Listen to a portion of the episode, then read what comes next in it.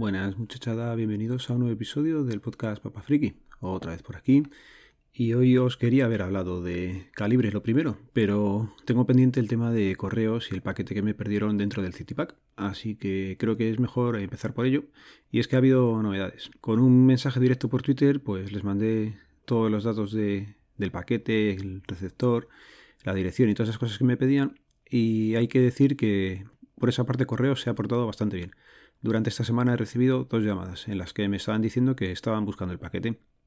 El tema es que ayer por la mañana pues también recibí mediante mensaje directo la contestación, que es así que os la voy a pasar a leer por aquí.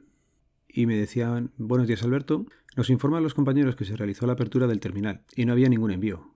Tócate los pies, yo también lo hice, macho, y sé que no estaba. Tampoco está en la oficina ni pendiente de entrega.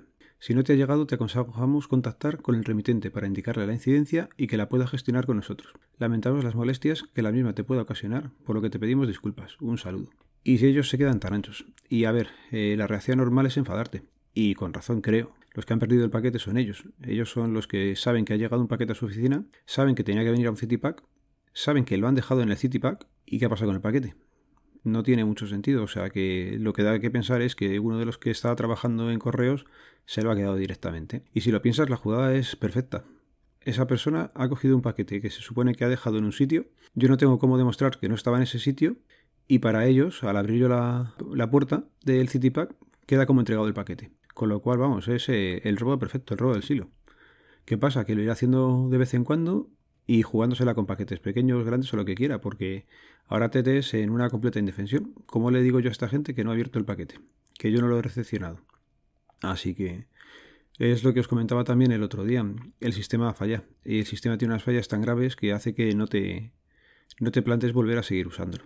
El problema, pues eh, AliExpress solamente envía con correos, con lo cual estoy ahí. Por un lado, sabes que que el paquete lo has perdido, eso es ya indudable. Algunos ya me lo habéis dicho y no os quería creer, pero se ve que el paquete ya no va a aparecer. Pero te pones a reflexionar y, a ver, por lo primero es cagarte en ellos en Twitter y ponerles verde, ¿vale? Pero luego lo piensas también y cuando compras en Amazon y una agencia de transportes se la lía, no vas a la agencia de transportes a reclamarle, que también te van a remitir a que donde has hecho la compra reclames y sean ellos, ¿vale? Que es lo que haríamos normalmente. Tienes problemas en Amazon, porque seguro cualquier otro lo ha liado. ¿Qué haces? Descuelgas, hablas con Amazon, oye, me la ha liado. Y te vuelven a enviar el paquete o te vuelven el dinero. En este caso se complica la cosa porque el vendedor es AliExpress, que será algún chino de por allí, que explícale tú lo que ha pasado, que se crea tu versión y nada. Con lo cual, cosas que he ido haciendo. En AliExpress le he escrito al vendedor explicándole el problema. Imagino que el chino pasará de mi culo y, y no habrá nada que rascar por esa parte. ¿Qué más he hecho? Eh, lógicamente, Twitter no es un medio oficial para reclamar ninguna cosa, así que ayer perdí un rato por la mañana, busqué dentro de correos eh, donde se podía reclamar y hice una reclamación formal, por lo menos que quede también que la reclamación formal. De todas formas, en cuanto tenga tiempo, me acerco a la oficina de correos donde se supone que tiene que haber llegado y quería presentar allí una, una queja también.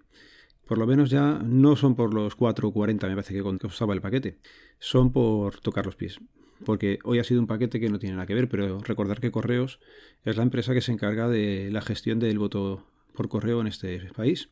Así que dices tú, joder, macho, ¿en qué manos estamos? Y lo dicho, podría empezar a hacer bastante sangre, pero va a ser todo tan sencillo como dejar de usar el CityPack. Si compro algo en AliExpress, no pondré la dirección del CityPack, me tocará ir a la oficina de correos o jugarme la que la dejen en el buzón y digan que lo han entregado y no lo hayan hecho pero ya se ve que, que el CityPack no, no es una buena opción porque no responden y no saben qué pasa con las cosas.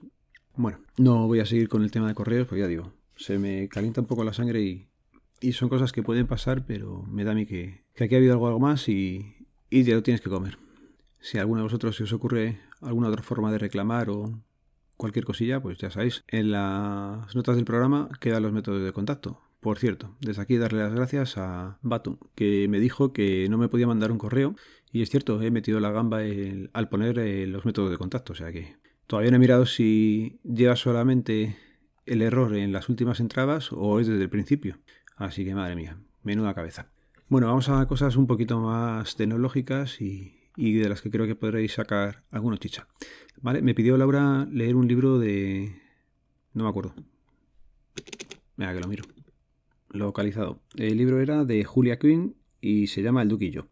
No tengo ni idea de qué va, pero vamos, si me piden para leer, yo o cielo y tierra, tanto con los niños como con Laura. Cualquier hábito que promueva la lectura, pues hay que ser consecuente con él y, apoyarlo. Bueno, que me lío. Que quería leer el libro y como ahora tengo los dos Kindle, pues dije, mira, te pongo el otro que está cogiendo polvo en el salón y te lo pones tú y, lo lees tú ahí. Vale, no tiene luz, pero ese me le quedo yo. Total, que intenté hacerlo con el bot de Telegram, el Kindle to Bot, y no sé por qué no, no estaba llegando. Normalmente tarda un rato, y bueno, pues lo mando y mañana lo veo. Y el mañana lo veo no llegaba. Ahí no aparecía el libro y digo, bueno, pues vamos a probar Calibre. Todo el mundo usa Calibre. Creo que Rafa tiene una biblioteca de Calibre. Rafa Refro, me refiero. Y más gente que ha escuchado podcast tiene una biblioteca de Calibre inmensa. Digo, pues vamos a probarlo.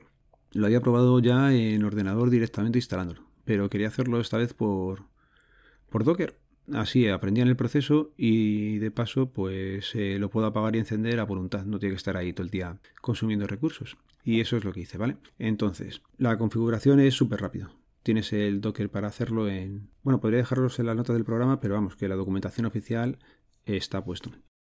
¿Qué problema tenía yo? Pues que en la línea donde se le indican los puertos, el 8090, dos puntos 8080, pues eh, ya estaban ocupados. Entonces cuando intentas levantarlo te lo dice. Yo lo hago con, bueno, lo creo el Docker a través de línea de comandos, pero luego con Portainer lo levanto y ahí me estaba diciendo que ya estaban ocupados esos puertos. ¿Qué hay que hacer? Pues básicamente decirle al 8090 y al 8080 que los voy a cambiar a otro caso, a otro puerto, por ejemplo. Vamos a decir que los cambiaba al 8091 y al 8081. Pues eh, lo cambias de la línea hasta que es que no tiene mayor cosa. Lo que sí voy a aclarar, que hasta que lo entiendes, pues te pegas un poco de cabezazos contra las cosas. Eh, con el tema de los puertos y de las líneas es lo que está a la izquierda de los dos puntos es a donde tú tienes que apuntar en tu ordenador. Por ejemplo, si yo quiero entrar al calibre, tengo que apuntar al 8091. ¿Vale? O se ponen dos puntos y el 80-90 es el puerto nativo que usa él. Pues ese tú se lo dejas tal cual. Y con eso ya no vais a tener tanto jaleo con los puertos. Espero haberme explicado que creo que lo complicado más de lo que es que esto viéndolo es súper rápido, pero en podcast no es tan fácil. También pues ya lo tenía el calibre funcionando, se sube el fichero allí y lo conviertes a punto móvil. Sin problemas, es unos minutitos y ya está. Eso es súper rápido también. Problema, tienes una opción para poder enviarlo al Kindle. Entonces aquí hay que tener en cuenta un par de cosillas. En Calibre tienes que configurar un correo electrónico que sea el que envíe el fichero. Y en Amazon tienes que configurar una cuenta que va a ser la que está permitida que envíe ficheros a tu Kindle. Bueno, pues en este caso da la opción de hacerlo con un correo de Hotmail, no tengo, y también con un correo de GMX. Y aquí me acordé de los compañeros de Friquismo Puro. Y he acabado con una dirección de correo de GMX. Ya sabéis, nos dice GMX, dice Golf es right. Venga, tonterías aparte. El tema es que yo configuraba el correo, te sale directamente un configurador cuando lo estás instalando por primera vez y ponía ahí los datos. ¿Qué pasa? Que no los deja puestos bien del todo y me tiene que dar un par de vueltas por internet a localizar bien cómo se dejaba hecho. Entonces, en el nombre del equipo te sale mail.gmx.com y bueno, el puerto 587. Ese lo podéis dejar tal cual. Luego pide un usuario y una contraseña, ¿vale? El usuario es el nombre del correo de GMX completo. No solo el usuario, sino que se añade el arroba gmx.com. Vale, esto es importante porque no recuerdo si directamente te ponía el gmx.com pero no te ponía el usuario, o al revés, te ponía el usuario pero no te añadía la dirección de correo de gmx. Bueno, pues eso, tú donde veas la dirección de correo, añade la completa, que ahí es donde tenía yo el fallo y por lo que no me lo estaba enviando. Eso por un lado. En gmx, yendo a la página de gmx, activamos eh, lea sus correos electrónicos de gmx a través de POP3 e IMAP, ¿vale? Esto está en la configuración del correo, en la sección de POP3 barra IMAP, que piensas que no tiene que ver nada porque el SMTP es de envío, pero si no está activado eso, la opción ya digo, lea sus correos electrónicos de GMX a través del POP3 e IMAP, no te va a funcionar. Además hice la prueba. Botón encendido de esa opción, se envían los correos. Botón apagado, no se envía ni te da error Galil.